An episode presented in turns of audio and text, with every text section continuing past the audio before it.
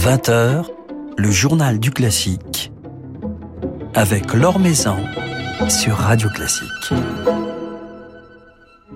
Bonsoir à tous. Après la rentrée des classes la semaine dernière, la rentrée des orchestres cette semaine, dont celle de l'Orchestre de Paris que nous partagerons avec vous en direct jeudi soir.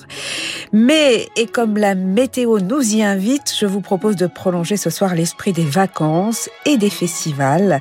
Et cela à Besançon, où se tiendra dès vendredi l'un des grands événements de la fin de l'été, le Festival international de musique de Besançon, qui accueillera en outre cette une nouvelle édition du si prestigieux concours de jeunes chefs d'orchestre.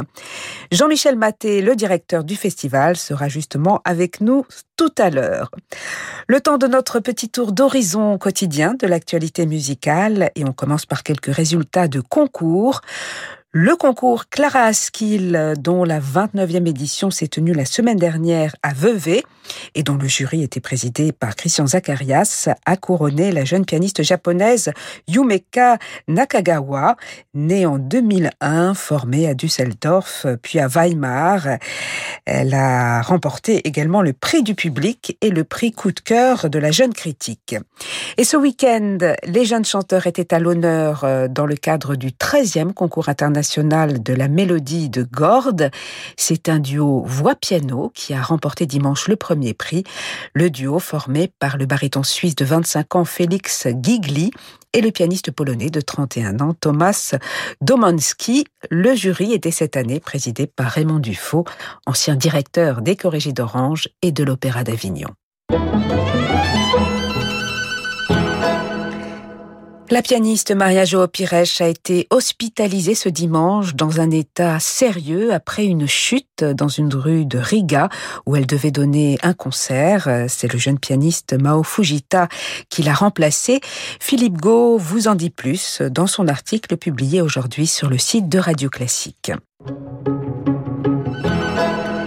La musique reprend ses droits comme chaque été au Parc de Sceaux dans les Hauts-de-Seine. Débutera ce week-end, dès jeudi même, la 52e édition des concerts de l'Orangerie de Sceaux, festival qui se tiendra jusqu'au 26 septembre sous la direction artistique de Jean-François Esser. Quatre rendez-vous pour ce premier week-end, de jeudi à dimanche, avec le quatuor Diotima dans un programme Ravel, Schubert et Mochizuki. Le pianiste Pascal Amoyel qui donnera un spectacle, son dernier spectacle Looking for Beethoven. Le violoncelliste Marc Copé qui jouera quelques suites de Bach. Et puis un spectacle familial, Fanny et Félix autour de Mendelssohn, réunissant le quatuor Alfama et la comédienne Ariane Rousseau.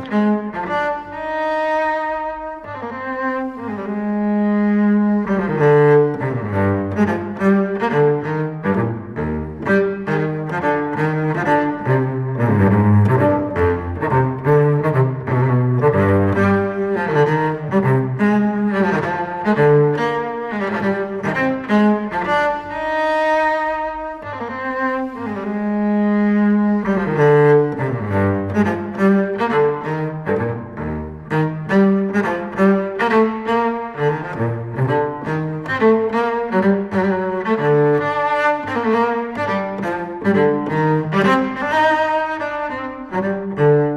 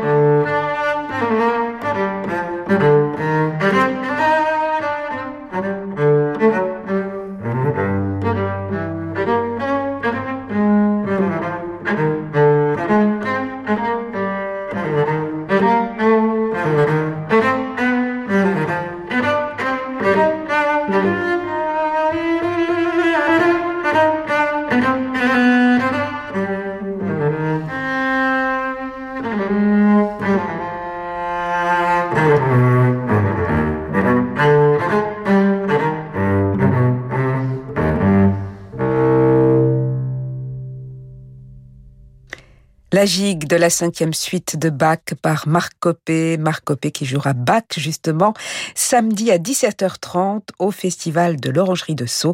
Un festival qui débute, je vous le rappelle, jeudi. L'Or Maison sur Radio Classique. Après une édition limitée l'année dernière, le Festival international de musique de Besançon se déploie de nouveau en grand format et accueille même la 57e édition du concours de jeunes chefs d'orchestre. Rendez-vous donc du 10 au 25 septembre autour d'une riche programmation dont nous allons évoquer les temps forts ce soir avec Jean-Michel Maté, le directeur du festival. Bonsoir. Bonsoir Laure. Vous affichez euh, dans l'édito qui accompagne la brochure du festival, vous affichez votre optimisme. À quelques jours du lancement de cette édition, en, cette période encore euh, particulière, encore si fragile, ne ressentez-vous pas également un peu d'angoisse, de stress? Évidemment, euh, avec mon équipe, on est tous encore un peu dans l'inquiétude, l'incertitude. le public n'est pas encore 100% au rendez-vous, il y a encore des hésitations, mais quand même, par rapport à l'année dernière, c'est quand même une grande joie de pouvoir retrouver en effet un festival euh, retrouver son ADN, hein, qui est subi beaucoup du symphonique, des formations, le concours, vous l'avez dit.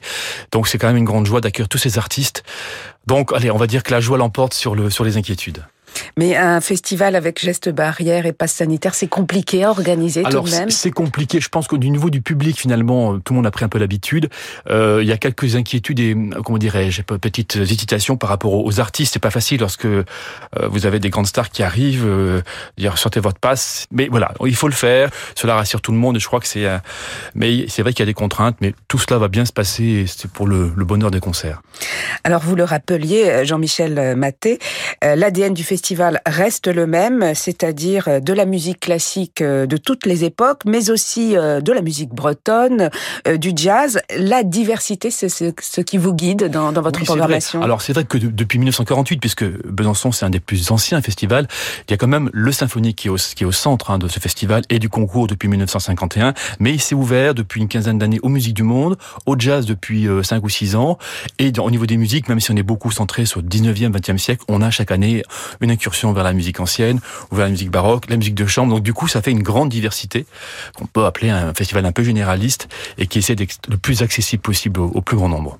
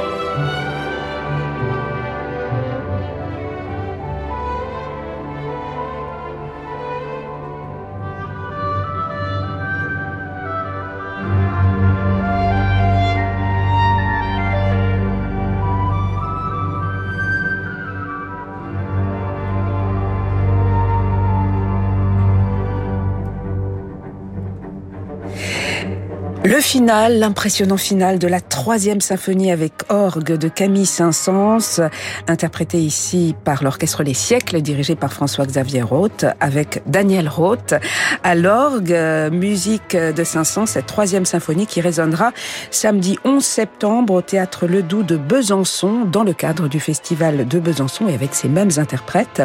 À l'occasion d'un concert hommage à Saint-Saëns, Saint-Saëns, Jean-Michel Maté sera l'une des figures centrales de la programmation du festival. Hein, oui, c'est vrai que comme d'autres festivals, on, on, essaye de rendre hommage aux compositeurs dont on fait des anniversaires. Alors 500, ce concert lui est entièrement dédié, mais il y aura également euh, le concerto pour piano avec euh, Alexandre Kantorov, hein, qui est un des pianistes qui sera présent cette année. Mais il n'y a évidemment pas que 500, puisqu'on a parlé de grande diversité. Euh, on va aller de, Scarlatti à, à Bach jusqu'à jusqu'à Poulenc, donc euh, un très très large spectre de compositeurs. Alors vous citiez Alexandre Kantorov, il fait partie de, ces prestigieux pianistes invité cet été à, Besançon. On retrouve également Boris Berezovsky, les sœurs Labec, Alexander Melnikov, Nicolas Angelich. Le piano est roi à, Besançon. Il a toujours été roi et c'est vrai que, alors on a aussi souvent des concertos pour violon, pour violoncelle, il y en a cette année, mais le piano a aussi une place régulière. On a toujours un grand récital, donc Boris Berezovsky sera là le, dimanche 12. Les sœurs Labec sont pas venues depuis très nombreuses années, donc on est vraiment très heureux de les accueillir. Voilà, donc ça fait partie de, de la, des de d'écouter ces grands pianistes de notre temps. Et puis la jeunesse sera bien représentée, la nouvelle génération. Alors on évoquait entre autres Alexandre Kantorov. Il y aura également le violoncelliste Victor Julien Laferrière, la violoncelliste Anastasia Kobekina, et puis cette nouvelle génération qui bouscule un petit peu les codes du classique. Je pense à Simon-Pierre Bestion, chef de la compagnie La Tempête. Ah c'est un, vrai coup de cœur, hein, cet artiste avec sa compagnie La Tempête. Il est venu il y a deux ans nous faire son programme autour des webs de Rachmaninoff, mais c'est au-delà du concert. Hein. C'est une, une expérience, une immersion, puisqu'il utilise à la fois, il y a une spécialisation. D'abord, c'est des artistes de grand talent. Donc, il va revenir pour ils viennent même en petite résidence, puisque ce chœur, La Tempête, va participer au concours John Chef d'orchestre, on va en reparler.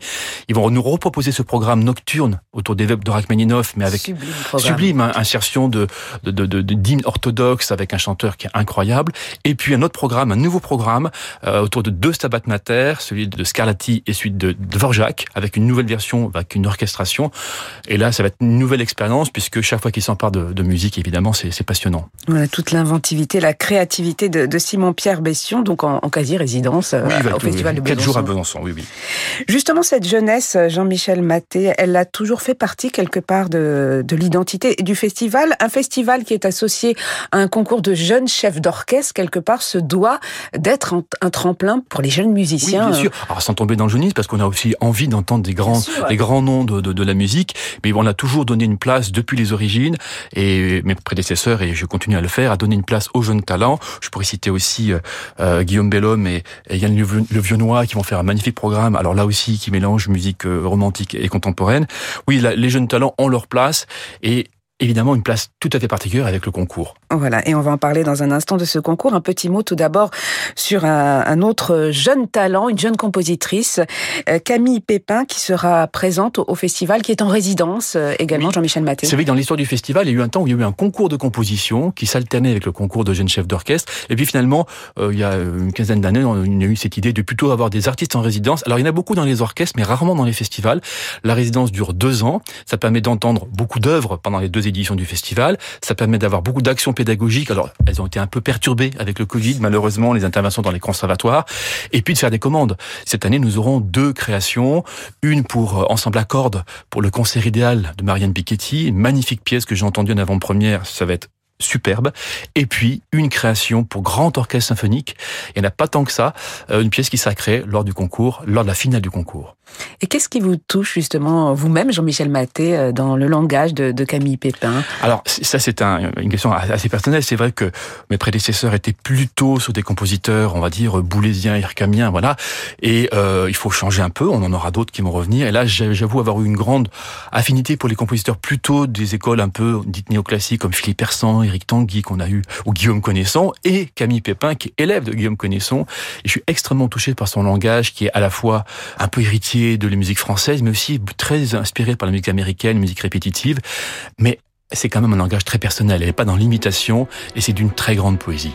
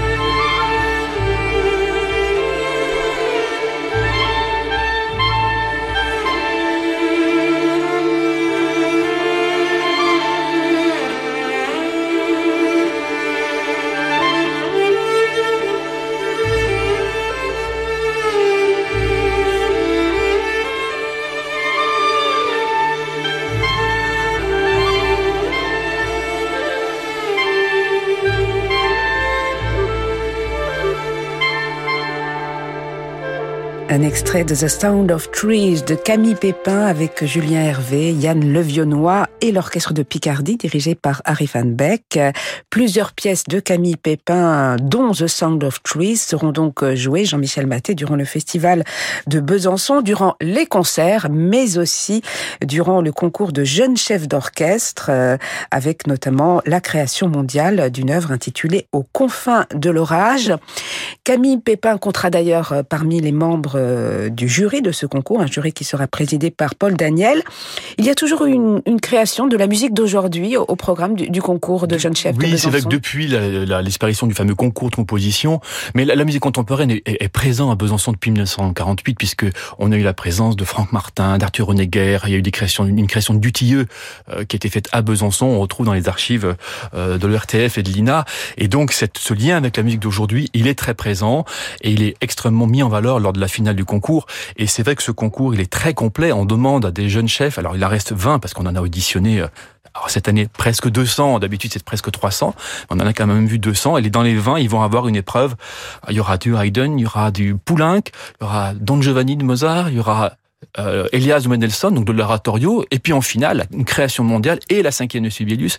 Donc c'est un concours, c'est une épreuve incroyable, hein. c'est un parcours du combattant, et euh, on a un public qui est extrêmement, euh, je veux dire, accro, hein, c'est vraiment le top chef, hein. il y a des paris qui se font, il y a des, il y a, des soutiens, enfin c'est une émulation et du suspense, mais c'est pas du tout dans une concurrence euh, négative, mais il y a vraiment une grande émulation, et ce concours, vous l'avez vécu, je crois, il y a quelques années, vous étiez venu lors de la finale, et un moment extrêmement fort de, de la vie musicale. C'est vrai que c'est très émouvant de, de, de, suivre, de suivre ce concours, puisque le public est donc invité à assister euh, toutes les épreuves, y compris les, les premières épreuves. Euh, Premier tour, deuxième tour avec l'orchestre Victor Hugo, et ensuite demi-finale et finale cette année avec l'orchestre national de Lyon. Voilà, toutes maintenant se présentent bien. saluer les orchestres, hein, parce que c'est ah, une sacrée performance pour les orchestres. C'est une sacrée performance, hein, notamment les, deux premiers tours, les orchestres vont jouer euh, avec 20 candidats différents et auront la même, doivent avoir la même fraîcheur pour chacun d'eux, leur donner les mêmes chances, exactement. Alors Jean-Michel Maté, peut-être un, mot sur le, les profils de ces 20 candidats euh, qui ont été sélectionnés pour cette édition. Est-ce qu'il y a d'ailleurs davantage de femmes qu'avant? Vous sentez un vrai doucement, doucement. On reste un concours mixte euh, et on a eu la chance il y a deux ans d'avoir pour la première fois une gagnante du Grand Prix, la japonaise Nodoka Okizawa, qui est en train de faire un début de carrière incroyable. Et on a à peu près entre 15 et 20% de femmes dans les candidates. Et là, dans les 20 qui restent, eh bien, on en a 5. Euh, donc, on a ce, cette, ce pourcentage. Alors, on espère que ça va continuer.